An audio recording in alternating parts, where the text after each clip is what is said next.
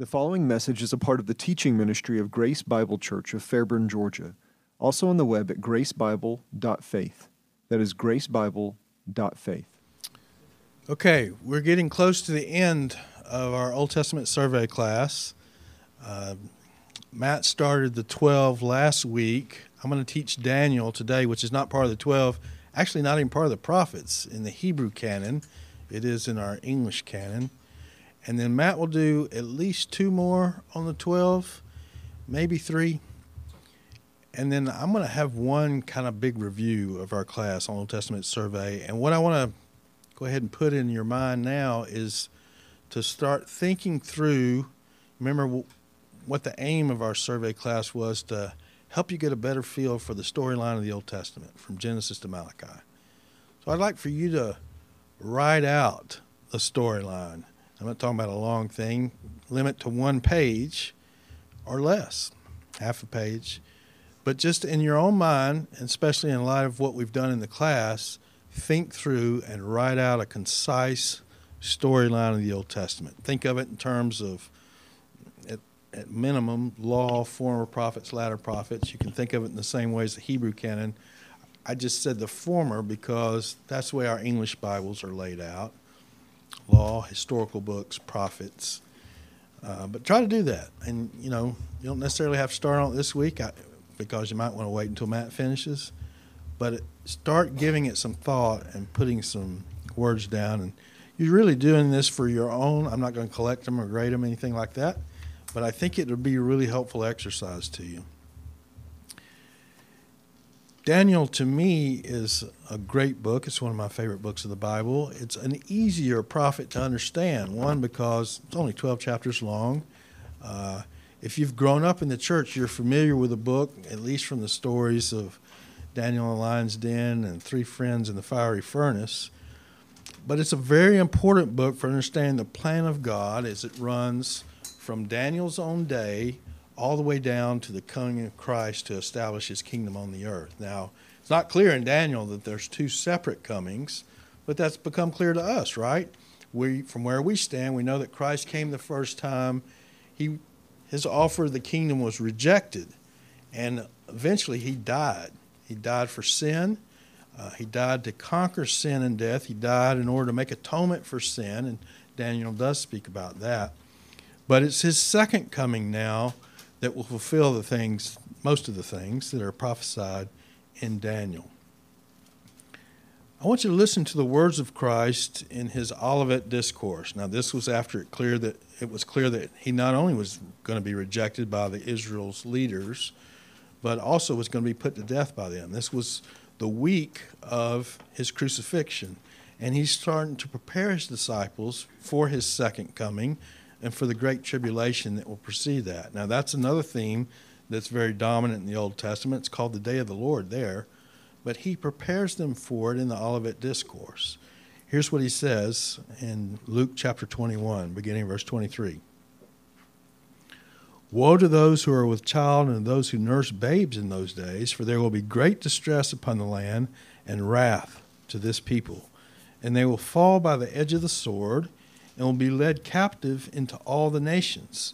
And Jerusalem will be trampled underfoot by the Gentiles until the times of the Gentiles be fulfilled. It is that times of the Gentiles that Daniel is dealing with. It's a dominant theme. The series of Gentile kingdoms, again, from Daniel's day down to the, the coming of Christ, to abolish all those previous Gentile kingdoms and to establish his own. This is a sketch that we've used before. I think I find it really helpful for understanding, at least from Second Samuel uh, through the return books of Ezra, and Nehemiah, and Esther. We have a, a united kingdom for the most part under Saul, David, and Solomon that splits because of Solomon's sin in 931 BC, where he violated the very things that the kings weren't supposed to do. You know, he multiplied wives, he multiplied horses, he multiplied silver. And the kingdom is divided into north and south, ten tribes to the north, two to the south. It was that southern line that was the Davidic line. Every king that came through the southern kingdom was a descendant of David. Its capital remained in Jerusalem. There were a few bright spots, but like the northern kingdom that went into captivity in 722 BC, the southern kingdom is going to do the same thing. But it, it does so in three stages. 605 BC is when Daniel and his three friends and others were taken captive. They come back later in 597 BC, and that's when Ezekiel and 10,000 others were taken captive into Babylon. And then the final destruction of Jerusalem is in 586 BC. So, three stages of captivity. How long would that captivity last, according to the prophet Jeremiah? 70 years. That clock starts at 605 BC when Daniel was taken captive because that was the first phase of the captivity. In fact, we're going to read later that Daniel was reading Jeremiah in Daniel chapter 9, and he knew the 70 years were about to finish, and he starts praying accordingly. But just as there were three stages to the captivity, there were also three stages of return back to the land, right? We had the decree by Cyrus in 538 BC that allowed them to go back to Jerusalem and rebuild the temple. And then you had three stages of, of return under Zerubbabel, Ezra, and Nehemiah. So that just gives you a little bit of a framework for when Daniel is placed in all this. Matt has this chart that I just added on to. It's a really good chart that shows where the prophets were and the extent of their ministries. You see the timeline at the bottom and the prophets that are color coded as to when they ministered. Daniel's was a long and successful ministry. He was taken captive as a teenager around 605 BC and ministered first in the Babylonian kingdom and then in the Medo Persian kingdom up until his 80s. He's one of those rare individuals about whom there's nothing negative in Scripture. Book of Daniel itself says several times that he was a man who was highly esteemed by God. And then we have this from the book of Ezekiel, uh, who would have been one of his contemporaries, Ezekiel chapter 14, beginning in verse 12. Then the word of the Lord came to me, saying, Son of man, if a country sins against me by committing unfaithfulness, and I stretch out my hand against it, destroy its supply of bread, and fam- send famine against it, and cut off from it both man and beast, even though these three men, Noah, Daniel, and Job, were in its midst, by their own righteousness they could only deliver themselves, declares the Lord God. So he's in pretty heady company there. And I would argue that of those three, Daniel is the one that probably has the best reputation of them all. So I want to give a little bit of geographical and historical background. Uh, you know, we, we have the background of this class as far as our walking through the Old Testament, understanding that God called Israel, He gave them His law, He, he entered into covenant with them, and yet from the very beginning, uh, they broke covenant with God and did throughout their history. And in fact, uh, things just continue to get worse. God told them what would happen when they broke covenant with Him. But this passage in Second Chronicles 36 describes the flagrant immorality and sin of God's people, even after they had committed, you know, they had broken covenant with God. What did God do? He sent prophets to try to call them back to covenant loyalty. And what did they do? This passage tells us they mocked God's messengers, despised his words, and scoffed at his prophets until the wrath of the Lord was aroused against his people and there was no remedy. Despite decades of solemn warning by Isaiah, Micah, Jeremiah, and many other faithful prophets, this kind of behavior finally brought about the total destruction of Jerusalem and the temple. Again, a destruction that God had warned them about since the time of Moses, all the way back to the law. The covenant people had at last been expelled, been expelled from their promised land and their holy city and were condemned to captivity and enslavement in a foreign land. In 605 BC, Nebuchadnezzar, who was not yet king of Babylon, Nabopolassar was still the king, still on the throne, and Nebuchadnezzar was the general of the army. He went to battle in a city called Carchemish against the Egyptians. Egypt was defeated, the city of Carchemish was destroyed, And what he did was pursue the Egyptians as they fled down through Syria and down through the promised land. He just wanted to make sure he got rid of much, as much of the army as he could. And then, as he made his way back north, he stopped in Jerusalem and laid siege to it. It was here that he plundered the temple. He took a number of the young men, including Daniel and his three friends, and took them captive back to Babylon. This is what we read about in the opening of Daniel chapter 1, verse 1. In the third year of the reign of Jehoiakim, king of Judah, Nebuchadnezzar, king of Babylon, came to Jerusalem and besieged it. And the Lord gave Jehoiakim, king of Judah, into his hand, along with some of the vessels of the house of God. He brought them to the land of Shinar, which is another name for Babylon, to the house of his God. And what was the implication there? By their plundering the temple in Jerusalem, bringing back and putting those vessels into their temple, what were they saying? Their God was more powerful than the God of Israel. Then the king ordered Ashpenaz, the chief of his officials, to bring in some of the sons of Israel, including some of the royal family and of the nobles. And then down in verse 6 it says, Now among them, from the sons of Judah, were Daniel, Hananiah, Mishael, and Azariah. Now, what, what is he bringing these young men into captivity for? What's he going to do with them? To do what? okay, to be his servants to lead in his kingdom. I mean, these are talented young men. They're going to have to incorporate a lot more Jews into captivity. And what is his method for training them?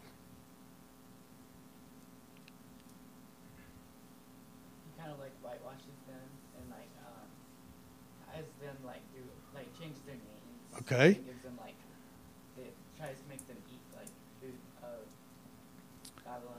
Okay, so he, he cuts them off from their past. He changes their names. They're young enough to where they can be trained in the literature and language of the Chaldeans, the Babylonian kingdom. And he's doing this to make them leaders in his kingdom. It's really a smart move on his part. Uh, as Isaiah mentions, he part of that move was to even give him give them food from his table. Now, that would incur a sense of obligation to the king. Not everybody was going to get to eat from the king's table, and motivate them to do what he wanted them to do.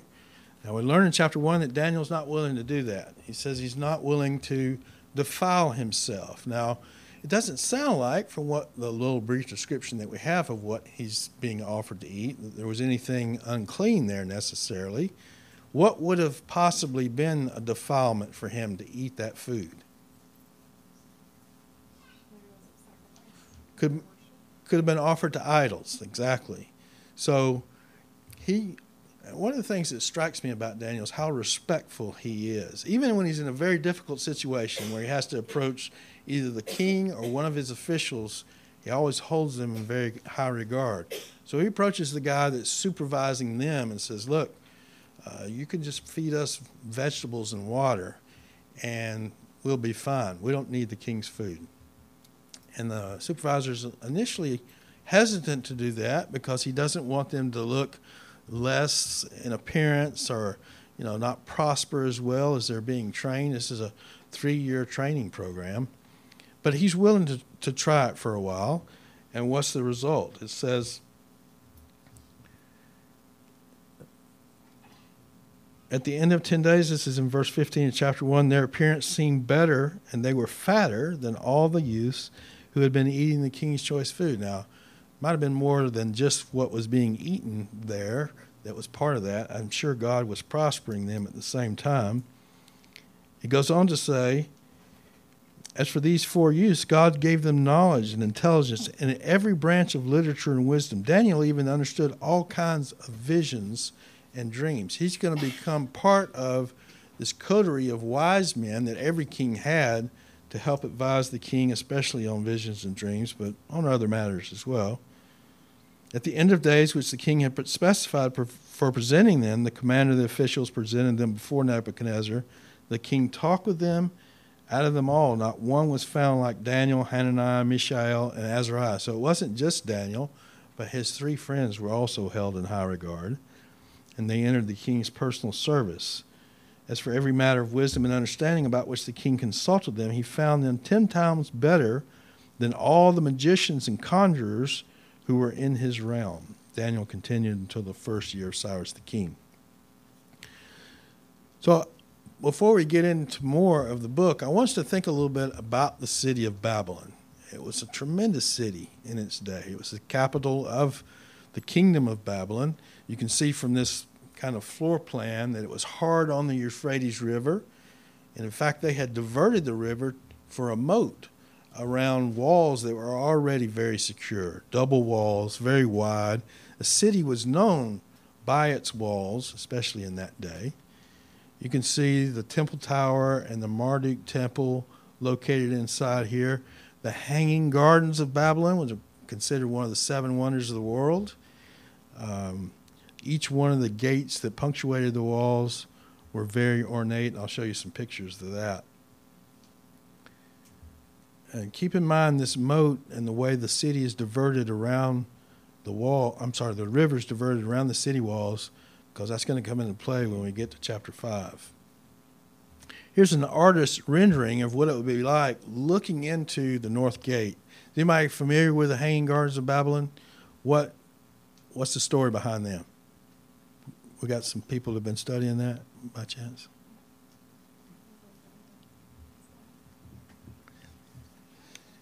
The king, say it, Melissa or Elsie.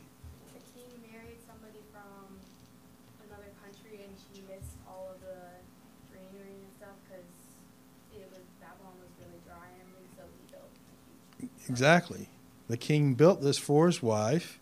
Uh, it's terraced, and it had all kinds of vegetation from her homeland. My understanding is they actually had an ancient form of air conditioning. Somehow they had a natural draft system, but it's quite impressive. You can see the winged lion there. Again, this is the artist rendering. We don't have um, photographs from that day, but that winged lion was an actual symbol of the kingdom of Babylon. You can see the, the towers in the background and then the Euphrates River running through. So this is looking into the city through one of the north gates. This is a mock up of what the gate itself would have looked like. This is in the British Museum. You can see very ornate walls, uh, just extremely impressive city. And then if you go to what, what's Babylon is in what modern day country? Iraq. If you go there today, the walls are still standing, at least ruins of those walls, and you can see those same uh, figures that are in relief against the walls. And they have that as part of their cultural heritage. The people of Iraq, when uh, Saddam Hussein was in power, his mission was basically to restore the, the former glory of their country to the days of the Babylonian kingdom. And he would refer back to Nebuchadnezzar in that sense. I personally believe that when the book of Revelation talks about Babylon as being the headquarters, of the false Christ, it's talking about real Babylon. You know, that's disputed. Other people think it's other cities, and that's, you know, uh, symbolic or metaphorical. But you look at the this area has a long history in the Bible, all the way going back, going all the way back to the Tower of Babel, and uh, I realize that a lot has to happen before it would become a headquarters of world power. But that, that's what the book of Revelation describes. And it even mentions the Euphrates River, which really ties it down.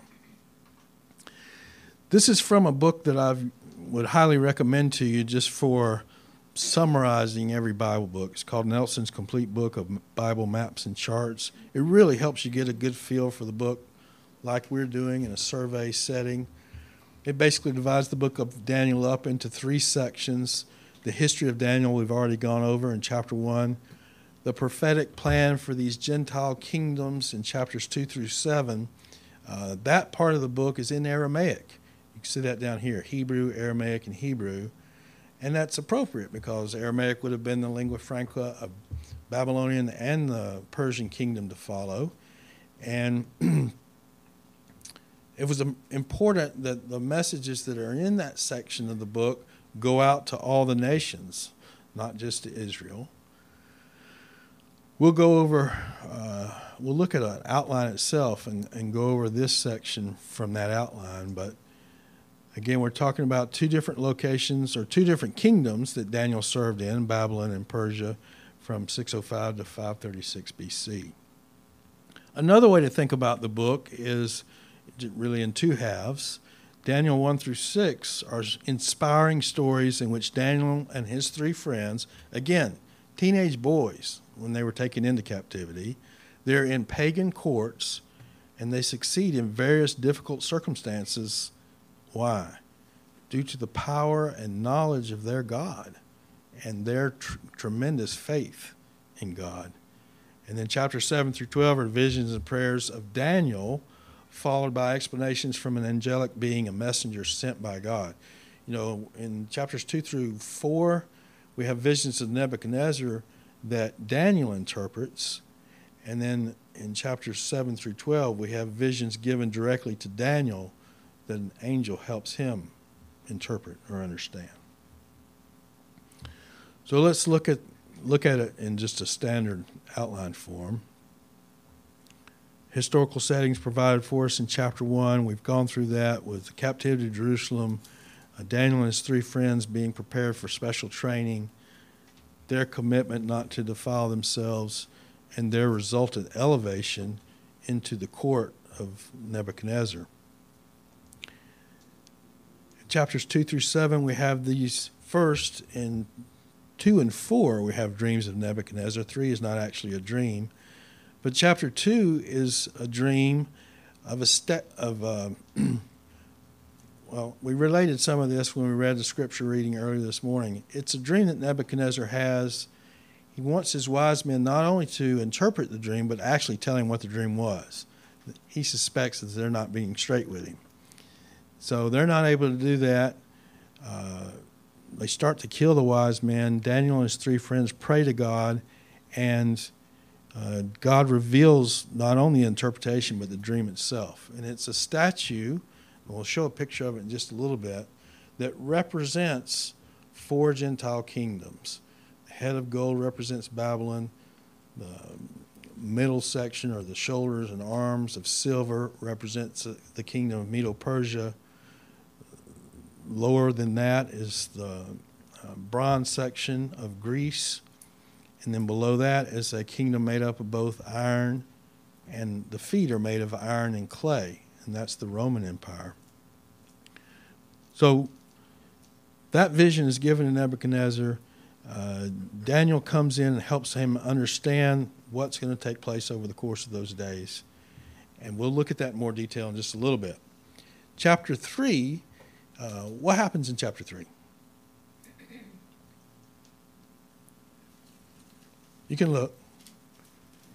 There's, they're in the plain of Dura. It's the fiery furnace.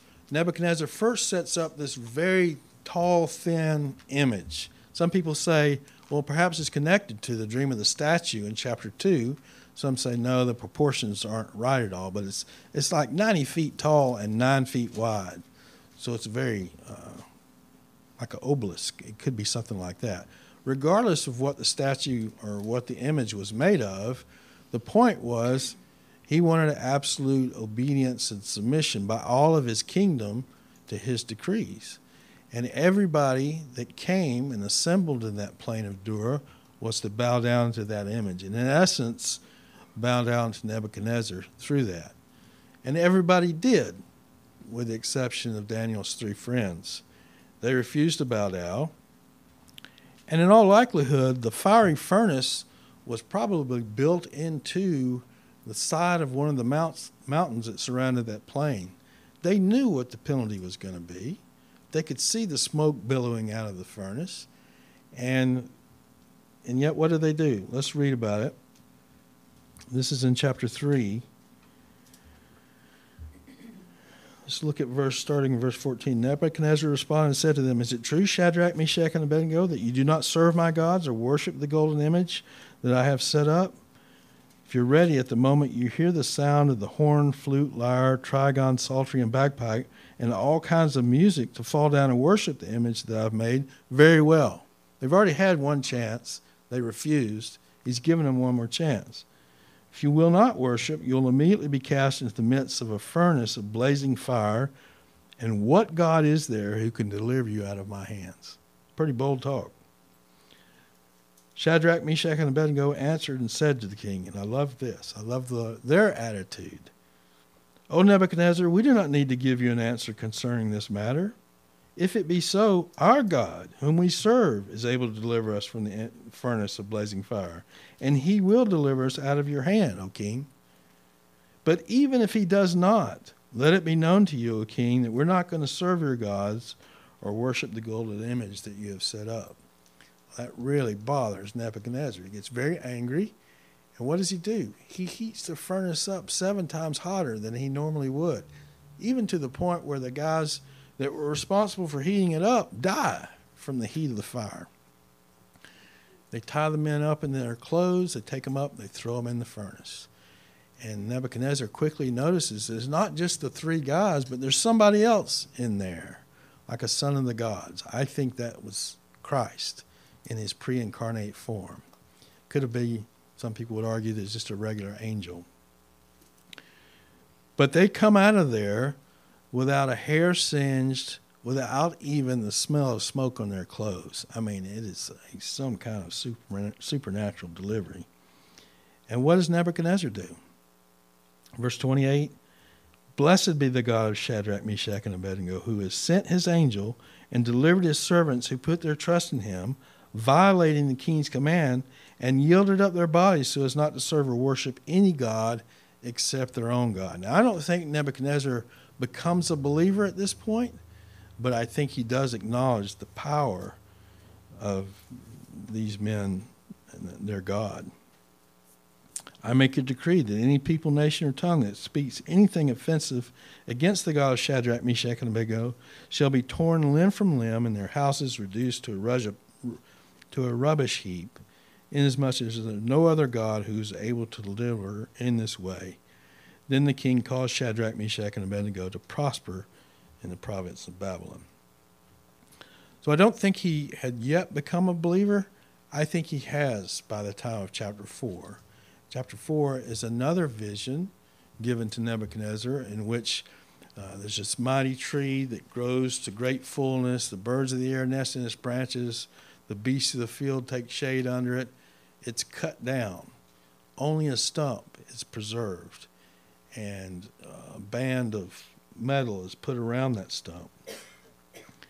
And again, Daniel or Nebuchadnezzar calls in Daniel to help him understand the vision. And, and when Daniel does understand it himself, he's greatly shaken because of his great respect for Nebuchadnezzar. He wished this would be uh, put on someone else rather than him.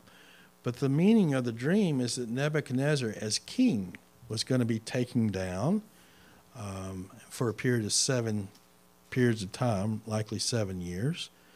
And then the meaning of the stump being preserved was that his, his kingdom wasn't going to be completely taken away from him. He would end up being driven into the field and become like a beast of the field.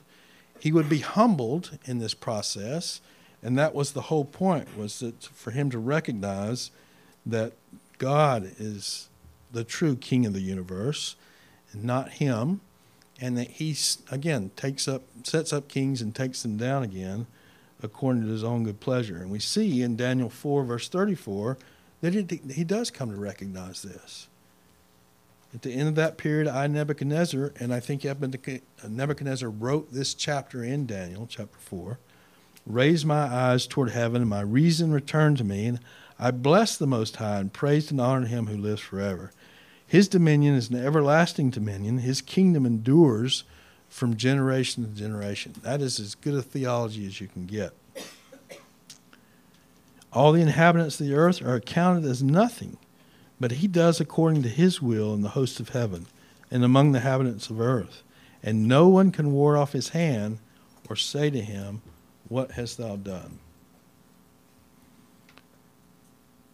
All right we move to chapter 5 and we see the, doom, the debauch and doom of Belshazzar. Belshazzar was a descendant of Nebuchadnezzar, uh, likely his grandson.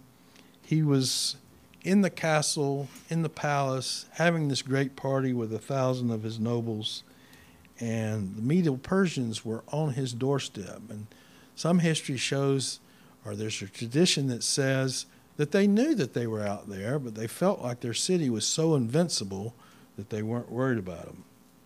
And while they're in there, basically snubbing the God of Israel by drinking from the vessels that had been plundered uh, from the temple, this hand appears uh, supernaturally and writes an inscription on the wall. And once again, uh, the wise men are unable to read or interpret it. And it says in verse 10 of chapter 5 the queen entered the banquet. Now, this is not queen, wife of Belshazzar. It's likely a, like a queen mother that was either a surviving wife, probably a surviving wife of Nebuchadnezzar. She entered that banquet hall because of the words of the king and his nobles. The queen spoke and said, O king, live forever. Do not let your th- thoughts alarm you or your face be pale. There's a man in your kingdom in whom is the spirit of the holy gods. In the days of your father, illumination, insight, and wisdom, like the wisdom of the gods, were found in him. And King Nebuchadnezzar, your father, your father the king, appointed him chief of the magicians, conjurers, Chaldeans, and diviners. She knew about Daniel. Evidently, Belshazzar did not. So she brought him to his attention. He comes in and interprets the writing. The inscription read, Mene, Mene, Tekel, Upharsin, which basically means numbered, numbered, weighed, divided. God has numbered your kingdom and put an end to it. You've been weighed on the scales and found deficient. Your kingdom has been divided and given over to the Medes and Persians. And then Belshazzar gave orders. They clothed Daniel with purple and put a necklace of gold around his neck, issued a proclamation concerning him that now that he now had authority as the third ruler in the kingdom. That was the initial promise for anybody who could interpret the writing. That same night, Belshazzar the king was slain. And again, what tradition says was if you think back to that initial plan that we put up with the city, they diverted the river again so that it got low enough under the gate where they could sneak under with just a few men and got they were completely caught off guard and the king was slain and Darius the Mede received the kingdom at about the age of 62. All right, for the second time, I'm really going to summarize Daniel 6. It's a story that you're very familiar with. Darius the king got hoodwinked by his servants who were out to get Daniel. You can imagine that they didn't appreciate these Jews as foreigners coming in and ruling over them. So they wanted to try to find some way that they could get dirt on Daniel. And it says the only way they could get it on him was by finding something with regard to his faithfulness to his God. It's a pretty strong commendation. They come up with an order that says you can only make petition to Darius and nobody else. It's given the official sign of the laws of the Medes and Persians, which cannot be revoked, and anybody who refuse or who violates that order is to be thrown in the lion's den. Daniel, recognizing that the order had been signed and sealed, uh, continued doing what he'd always been doing. Three times a day, he faced toward Jerusalem and made petition there. They rat him out. They come to the king. The king indeed does throw him into the lion's den. And the king was very upset. He tried everything he could to figure out a way to get Daniel out of that position, but he had to abide by the decree that he himself had written. So the next day, he runs to the den he cried out with a troubled voice. The king spoke and said to Daniel, Daniel, servant of the living God, has your God, whom you constantly serve, been able to deliver you from the lions? Then Daniel spoke to the king, O king, live forever. My God sent his angel and shut the lions' mouths. They have not harmed me, inasmuch as I have found, been found innocent before him, and also toward you, O king, I have committed no crime. King very hurriedly got Daniel out of the den and threw those that had accused Daniel, along with their children, into the lion's den. And before they could even get to the ground, the lions overpowered and crushed all their bones. The end of six, and we see this as a consistent uh, happening in the book, is a pagan king proclaiming the God of Israel and putting him uh, out to the nations. Darius the king wrote to all the peoples, nations, and men of every language who were living in all the land May your peace abound. I make a decree that in all the dominion of my kingdom men are to fear and tremble before the God of Daniel. He is the living God and enduring forever. His kingdom is one which will not be destroyed. His dominion will be forever. He delivers and rescues and performs signs and wonders in heaven and on earth, who has also delivered Daniel from the power of the lions. Daniel, you know, he's about 80 years old by the time he's cast into the lion's den.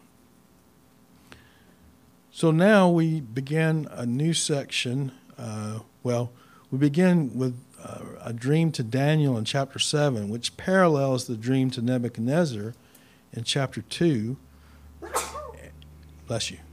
And in this last section, after the times of the Gentiles have been described in 2 through 7, we now have the prophetic history of Israel through desolation to deliverance. And I want to use a diagram here that I've taken out of my study Bible. I use an International Inductive Study Bible. I think this is a very helpful diagram, and it starts with the vision in Daniel chapter 2 of this uh, statue with the head of gold and the arms and shoulders of silver, the thorax of, Greek, of bronze, and the legs and feet of iron and clay, representative of the succeeding Gentile kingdoms.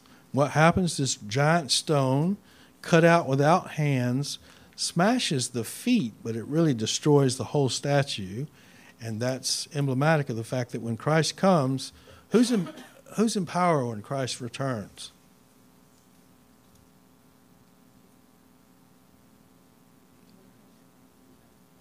Say it loud the Antichrist. And, uh, you know, reading from Daniel, it seems like there's a connection with the Roman Empire. Now, you see this area right here, that's going to become more clear as we unfold the picture. We know the historical Roman Empire has already passed off the stage, but it seems like there's some connection. The ten toes represent ten kings, and the Antichrist is going to subdue three of those kings. He's going to come to power his kingdom is the one that's smashed when Christ returns. But keep in mind that every succeeding kingdom or every preceding kingdom is amalgamated into the next one.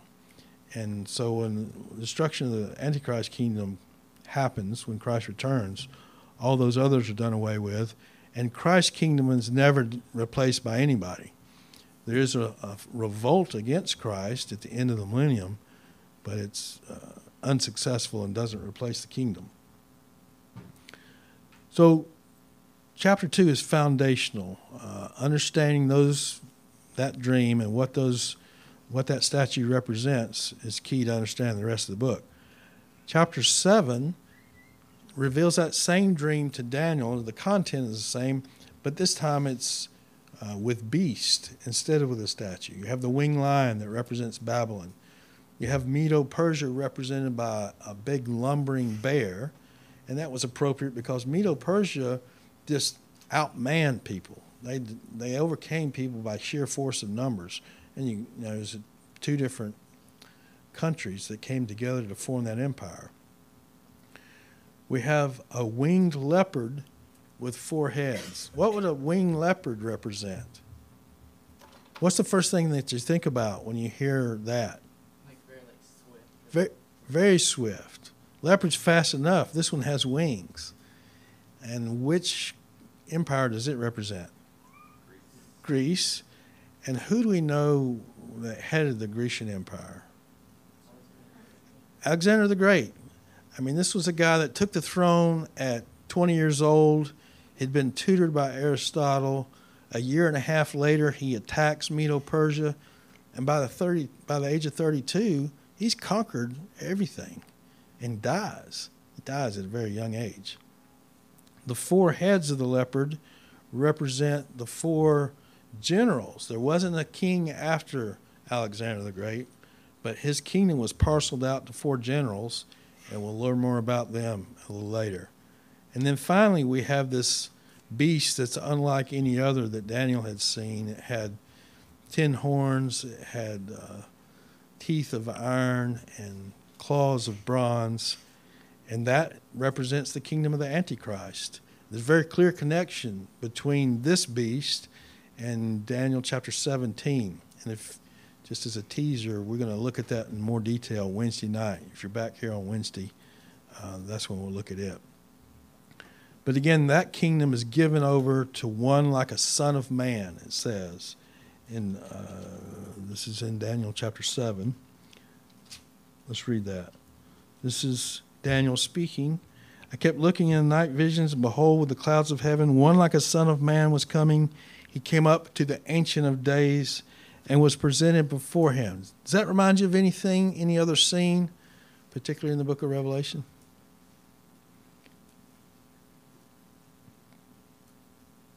It's the throne room scene of Revelation 4 and 5, where the slain lamb is presented before the Father on his throne.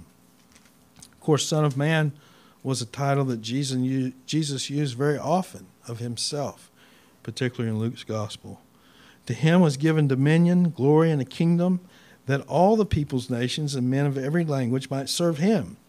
His dominion is an everlasting dominion which will not pass away, and his kingdom is one which will not be destroyed. So again, the, the same concept, the same revelation, but just communicated in a different form. Next is Daniel chapter 8, which builds on and gives more detail of the Medo Persian and Grecian conflict. Medo Persia arose as the, the ram with two horns, and Greece arose as the shaggy goat with one horn, who was Alexander the Great.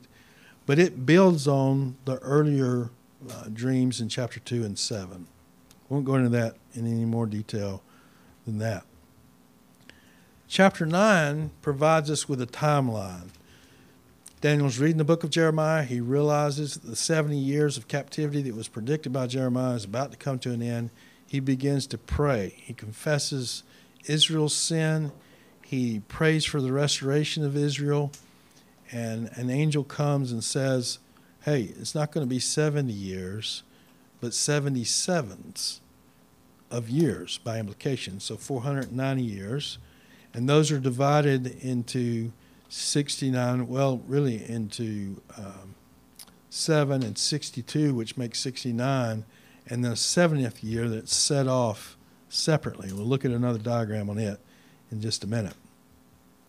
10 through 12 is really read as one unit. This is, again, detail that's given about the interaction between the four generals that take over after Alexander the Great and their interaction uh, amongst each other. Chapter 11 to me is the hardest chapter in the book to follow because it's one that we don't probably don't have a lot of background with uh, beforehand, but uh, all the rest of them are, are pretty clear cut, pretty easy to understand as you as you read earlier in the book to later in the book. But chapter 11 also describes Antiochus Epiphanes. And I'll show you a chart on it in just a minute. But Antiochus Epiphanes uh, serves as a prototype of the future false Christ. And there's a certain point in chapter 11 that it moves from what is to us historical Antiochus Epiphanes to future Antichrist. And the way that we know that is when we get to chapter 12, it starts talking about the tribulation and resurrection. Chapter 12, verse 1 At that time, Michael, the great prince who stands guard at the sons of your people, Michael, the archangel, that is, will arise. There'll be a time of distress such as never occurred since there was a nation until that time. And at that time, your people, everyone who is found written in the book, will be rescued. So that's going out into the future. Uh, and this is concluding a section that began back in verse 36, where it moves from the interaction between the Ptolemies and the Seleucids to this future king, this future false Christ. Many of those who sleep in the dust of the ground will awake, these to everlasting life, the others to disgrace and everlasting contempt. And those who have insight will shine brightly like the brightness of the expanse of heaven. those who lead the many to righteousness like the stars forever and ever. So, just one more uh, chart here. These are the four generals that took over the kingdom of Greece after Alexander the Great died. And two of those, the Ptolemies and the Seleucids, interact with each other over the this is in what's described in chapter 11 they have marriage intermarriage between these two descendants these two kingdoms. There's war that takes place between them but antiochus epiphanes comes out uh, from the seleucids and he ruled from 175 to 163 bc if you read chapter 11 it talks about how much he hated the jewish people how much he persecuted them. And again, that serves as a prototype for what the false Christ will do at the very end before Christ returns. All right, I want us to look briefly at the prophecy of the 70 weeks. Uh, let me read that first and then we'll, we'll diagram it out. 77s have been decreed for your people and your holy city to finish the transgression, to make an end of sin, to make atonement for iniquity. Now, you can certainly we can make the case that Christ did that, at least provided the basis for that at his first coming. But really, all these are not fully accomplished until he comes the second time. To bring in everlasting righteousness, to seal up vision and prophecy, that is to, in essence, do away with it. He fulfills all vision and prophecy. He's on the earth. There's no more need for it. And to anoint the most holy place, that is a future temple the Holy of Holies. So you are to know and discern that from the issuing of a decree to restore and rebuild Jerusalem until Messiah the Prince, there will be seven weeks and 62 weeks. It will be built again, talking about the city, with plaza and moat, even in times of distress. Then, after the 62 weeks, the Messiah will be cut off and have nothing. And the people of the prince who is to come will destroy the city and the sanctuary, and its end will come with the flood. Even to the end, there will be war. Desolations are determined. He, that is the prince who is to come, will make a firm covenant with the many for one week. But in the middle of the week, he will put a stop to sacrifice and grain offering. And on the wing of abominations will come one who makes desolate, even until a complete destruction. One is the, that is decreed is poured out on the one who makes desolate.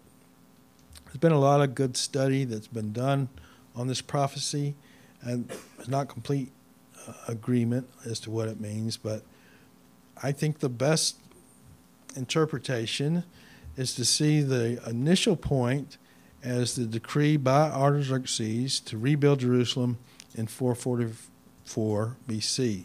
That's a pretty well established date. The, major thrust of Daniel 9 is the 69 weeks after that, but it is divided into 7 and 62. And many people conjecture that the, the end of the 49 years refers to the completion of the rebuilding of Jerusalem. But at the end of, if you do the calculations from the date of that decree all the way down to the time of Christ, it says until Messiah the Prince, that date is calculated right till the triumphal entry of Jesus into Jerusalem two things happen after that. What are they?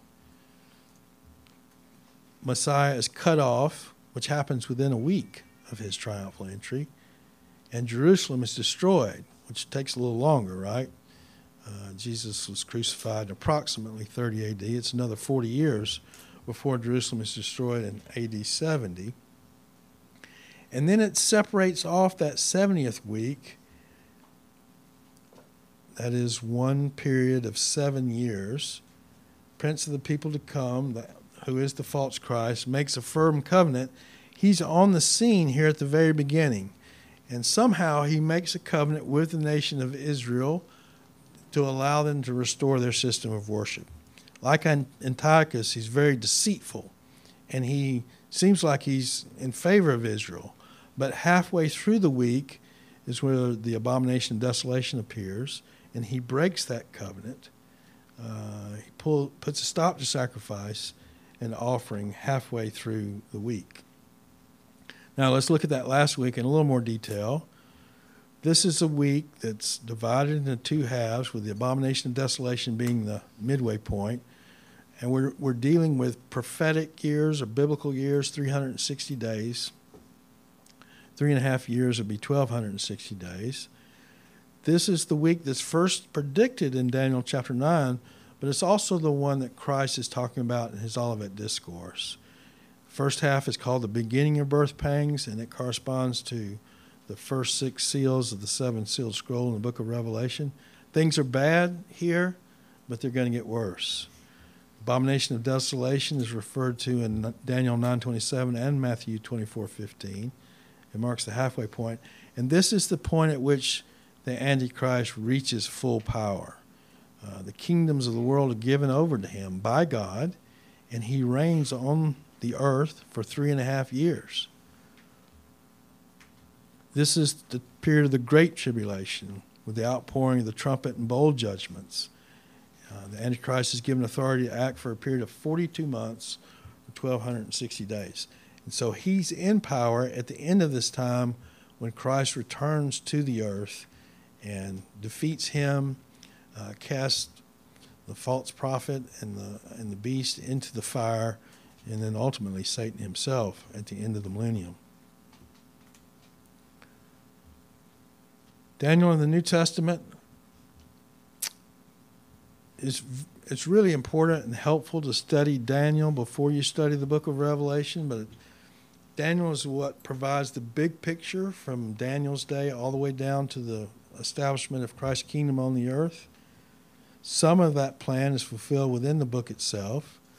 By the time of Christ, four of the Gentile empires predicted in Daniel had already come. Now, he's in the midst of the Roman empires, he comes to the earth, but all the others had already come and gone. As we said, his discourse on the Mount of Olives, Christ sketches out, sketches out the events of the 70th week of Daniel 9 and the book of Revelation provides the greatest detail of that week and the events leading up to Christ's return and the establishment of his kingdom. What are other major themes? We're almost finished.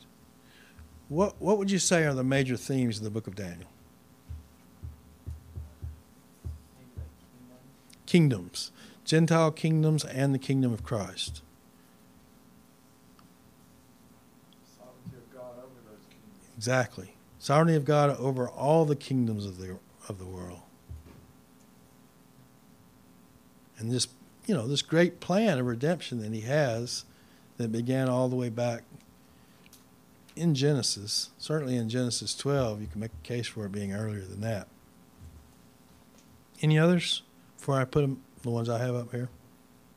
If you like, um, I think of the faithfulness of Daniel and his friends. I don't know how to word that. No, that's that's very good. The faithfulness of Daniel and his friends are a major theme of the book and really inspiring examples to us. We're not likely to face a fiery furnace, at least it doesn't seem that way right now, but uh, they they did that with such great confidence in their God, and they weren't worried about dying. Okay, y'all done well. The sovereignty of God over the kingdoms of man Israel as a remnant subject to the Gentiles. Again, that was anticipated all the way back in Leviticus 26, Deuteronomy 28 through 30. the progression of Gentile kingdoms. What's fascinating to me is if you can go to Encyclopedia Britannica or on the internet, some secular source, and see that this is exactly the way that they document Gentile kingdoms in history. And this was all laid out in the scripture what way before it happened. Fourth kingdom is the greatest, out of which one will come who exalts himself against God. Again, that's when Antiochus Epiphanes did in 165 BC, and that's what the Antichrist will do as well. The pride of the Gentile kings, that's very clear by the way that they act. Nebuchadnezzar was humbled and came to know, I believe, the, the living God, but their pride against God and against his people is clear. These kings also believed that their gods were stronger than the God of Israel, and God does things to correct the situation and demonstrate that he alone is the true God. God's going to make sure that the whole world knows that He's the only God. And in fact, that's a theme too proclamation of the true God throughout the nations, the ultimate establishment of God's kingdom on the earth. I can't emphasize that enough. A lot of people say, no, we're not to expect a literal earthly kingdom in the future. Well, all those other kingdoms were earthly. When Christ establishes his kingdom, he returns to the earth to defeat the Antichrist. It's not a kingdom in heaven, it's a kingdom from heaven. That's what the significance of the stone cut out without hands is. Summarize all this in a purpose statement for Daniel. It provides a panoramic sweep of human history during Gentile domination from Daniel's own day until the establishment of God's kingdom upon the earth. Now, I didn't really point this out when we looked at that diagram, that picture, but there's a gap of time between the Roman Empire as we know it historically and the 69 weeks that have already passed and this future 70th week. We're living in that gap right now. And we can look back and see the fulfillment of prophecy that has already happened, and we can look forward in anticipation to Christ's return with the same certainty, same confidence. All right. Next week, Matt will be back and we'll resume our study of the 12. And then, like I said, at least two weeks down the road, well, it'll be at least three weeks. I'm going to do one final review of kind of what we've covered in the Old Testament survey. And I just encourage you to take some time to, to write out summary for yourself. Writing is a good way to clarify your own thinking, and I hope you'll take opportunity to do that. I will review some more uh, Wednesday night in Daniel. So if you have questions, we'll hold them to then, and uh, that'll be a good time for us to address those. All right, been a good morning together. Let's pray and we'll be dismissed.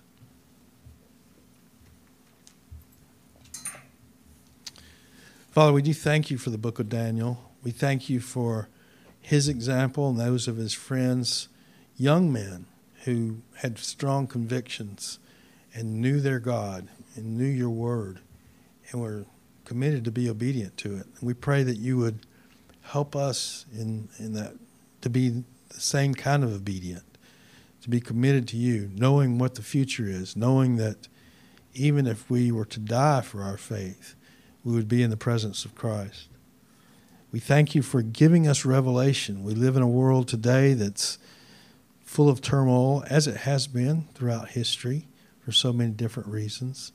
And yet we can live with peace and with confidence, knowing where all of this is headed, looking at the past fulfillment of Gentile kingdoms, recognizing that there's going to be a day where Christ comes to return to rule not only over the nation of Israel as their king, as he was appointed to be, but also over the entire world. And we in the church will rule and reign with him. We look forward to that. We pray that you would help us continue to sanctify us, grow us in truth, so that we'll be ready for that day and ready for that role. And we'll be uh, hearing the words of Christ Well done, thy good and faithful servant. Enter into the joy of your master. Thank you for the time we've had together this morning. Thank you for the opportunity we had to celebrate and be reminded of Christ's great sacrifice on our behalf. Help us to walk worthy of the gospel this week. We pray in Jesus' name. Amen.